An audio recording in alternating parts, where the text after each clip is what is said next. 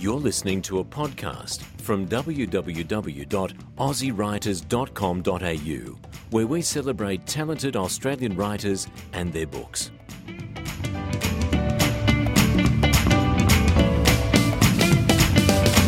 Well, welcome to our listeners. Today I'm at the Squibby Conference, and that, if for those who don't know it, is stands for the Society of Children's Writers and Illustrators um, organisation. And I have snaffled, taken away from the conference, um, a very, very talented writer and illustrator. And her name is Christina Booth. She's a very lively character. Welcome, Christina. Thank you. And um, to start with, I have to say that um, Christina is a Tasmanian, and uh, through and through. And she she's travelled up here from Tasmania, such a long way. but um, in Tasmania, she spends most of her time creating beautiful books. And she's just given me a card with the most gorgeous illustration on it.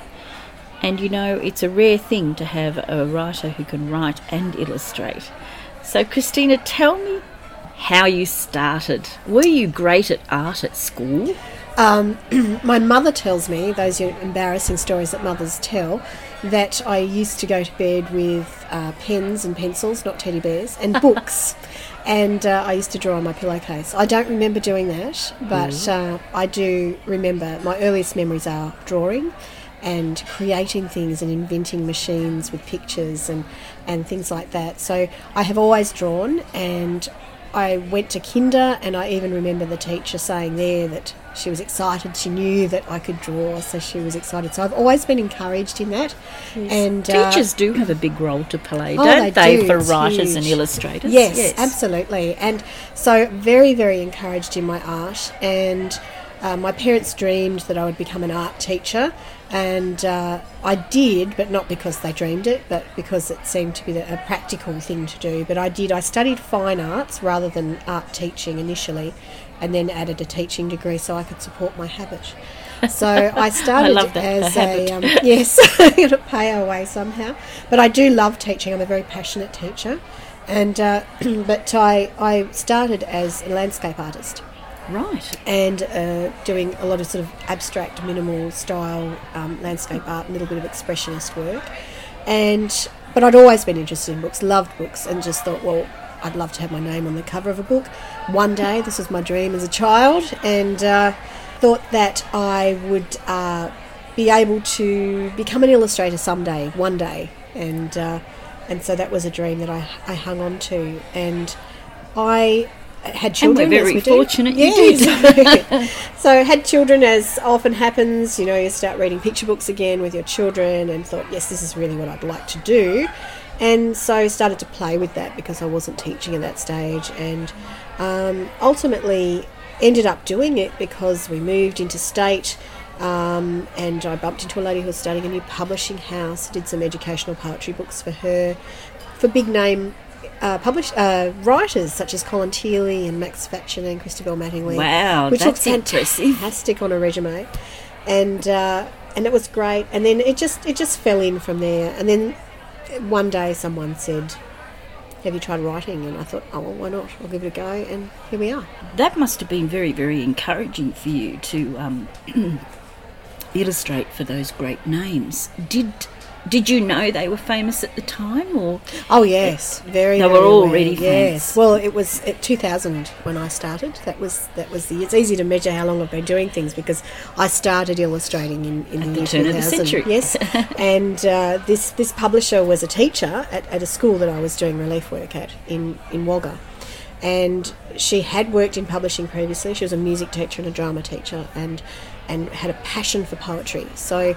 um, it turned out that she had actually been quite personal friends with with Colin Thiele and and uh, Max Fatchen and, and, a couple of others. So um, to her, it was sort of like fairly ordinary to work with them. I mean, she knew they were worth working with, but when she rang me up and said, "Oh," you know, Colin has seen the, the first book you've done for us, and he would like you to illustrate his poetry in, in the next book. I was you know, being very calm over the phone, but doing that, you know, soccer dance with the Great t-shirt high over your head, fives yes, afterwards. running around the room, exciting. being crazy, and it was very Yes. exciting because my And- and children that were would- reading him. Well, that would be uh, that would be a, a key to, to your next step, wouldn't it? Because as you said, it looks great on the resume. It, it does, and it was in a way often the best way into this industry is through a back door, um, and it, that was my back door. I had these illustrations for these wonderful people who were very encouraging as well. They interacted with me, and, and we didn't collaborate on the work, but after it was done, they would ring me up and we'd chat. And I've got this gorgeous letter I still have from Colin at home,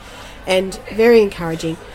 But then I was able to say to people when I decided to try and do picture books, well, this is who I've illustrated for. Here, here are the samples for that, and uh, And they went, wow. yes, it was. It, it sort of it, it made them pay attention, and um, and I was still, you know, I still had a lot to learn, but uh, I was able to get my foot in the door that way. That's a lovely story. Now, the writing side of you. Yes. Uh, when did that take off?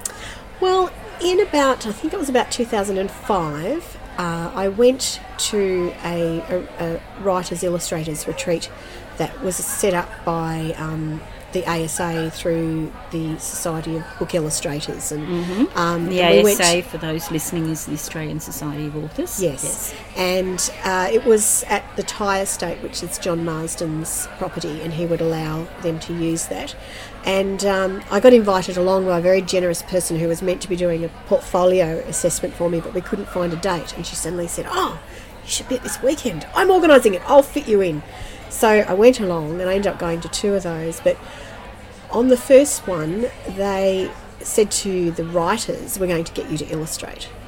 And if you are an illustrator, can you dig up some writing? Because we're going to talk about that too, just so that we could learn a bit about each, each other's craft.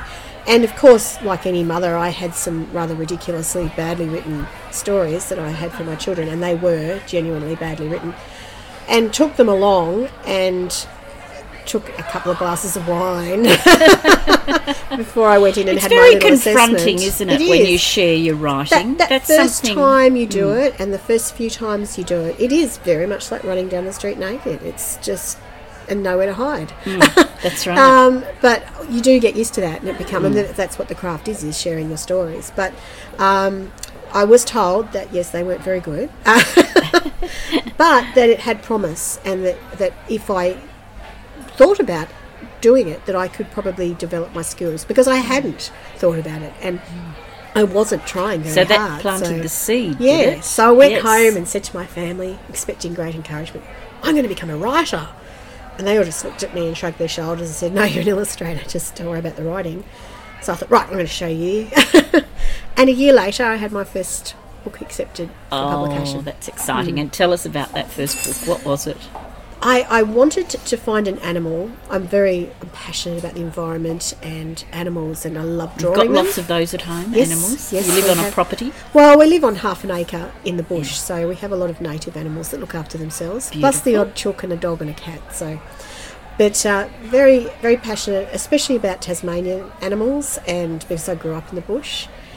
And I thought I really want to find an animal that no one's really written a book about, and or not lots and lots. I mean, there's lots of cats and dogs and hippopotamuses. Yes, that's right. Um, so I watched a documentary on the Tasmanian devil, which I thought I knew everything about, but then realised that I knew nothing about.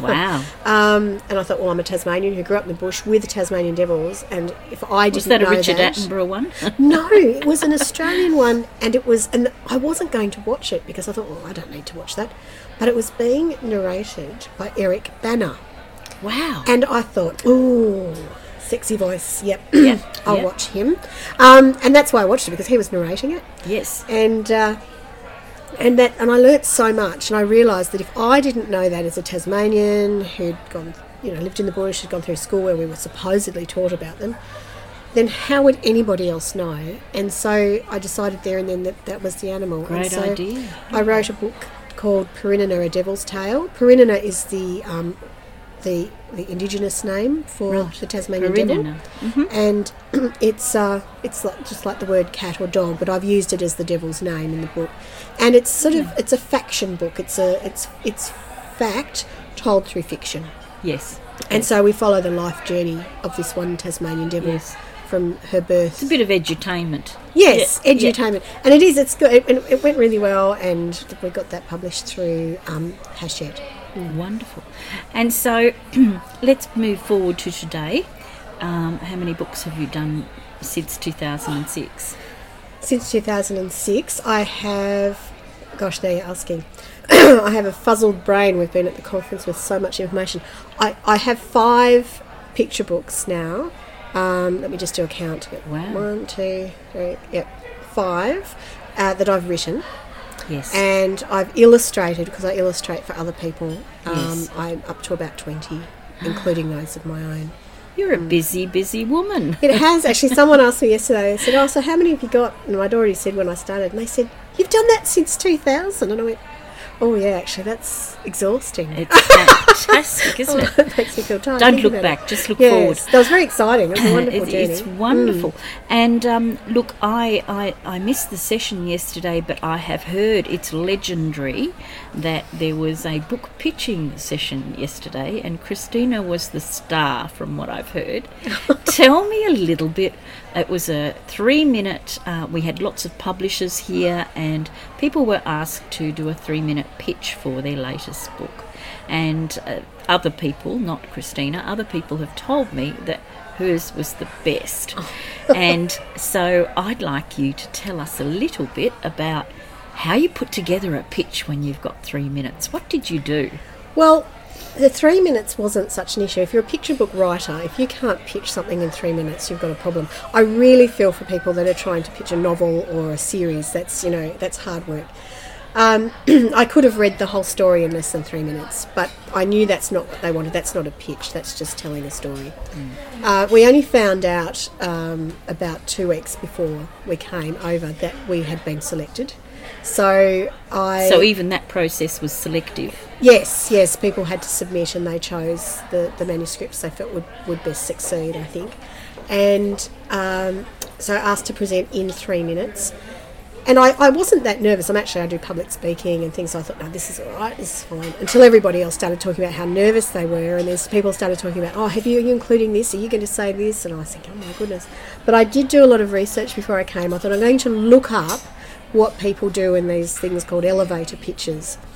And it talked about how you describe your work, what sort of adjectives you would use, uh, how can you sell your work to the publisher in, in that they can then sell it to the public if they print it, what what will the reader get out of your story? So I looked all that up and then I sat down and wrote wrote the pitch and gave them samples of the text um, interspersed with story about the inspiration and information about marketing and, and where I felt that it sat in the market, what made it unique to other books along that line. So they seemed to like it, but it turned out that the scariest thing of all is standing in front of 160 people while this panel of publishers then critique your presentation. Oh, right. Publicly. Yes, I'm sure they were very, very kind to, They to were, everyone. yes. um, but you know, I, I like that idea of using an elevator pitch because I think that that's that's a key point in marketing. Mm. And it sounds to me like what you did was put the publisher's lens on, Mm. and you pitched it to what they would want to hear. yes, And I think that's a very important, subtle difference because we're also passionate about our own books. Yes. And yet, um, we're pitching to publishers who, who have to sell the books. Yes. So you have to, it, sounds to me like you, you hit the nail on the head. I, I seem to have. It was my first time doing what, it. so- what was the book that you pitched? Um, I pitched a book about Tasmanian tigers. oh, there you go. and uh, it was a book I actually wrote after I wrote Purinina, my first one, um, to partner it. But um, I had originally signed Purinina with Lothian, but they were um, bought out by Hachette. So when by the time I created that book, it was Hachette, and back then in 2007 when it was released, that wasn't the sort of book that they were actually publishing. So they honoured the contract, and, and then that was the end of that. Um, the story's a little bit different now. I've decided I had to realise that I had to let go of the fact that it wasn't a partner. I had to stand alone. So I put it away for quite a few years, and then I pulled it out recently and, and rejiggered it and rewritten it. And um, so it's the, it's the story of the last thylacine, um, Yes. and it was quite timely actually because uh, the seventh of September is uh, World Endangered Species Day, which is commemorates the actual day of the death of the last Tasmanian tiger, which happened 80 years ago. So this week, um, I just I didn't realise until I wrote the date down and then started reading it out to practice at home that. It was in exactly the same week, and it was the 80th anniversary. Did you include that in the pitch? Uh, yes. Yes. Fabulous. So and so, what happens now? Um, you wait, and uh, I believe that you receive expressions of interest from different publishers. Is that how it works? Well, the publishers that were on the panel got the opportunity to say, send it to me, and I had two.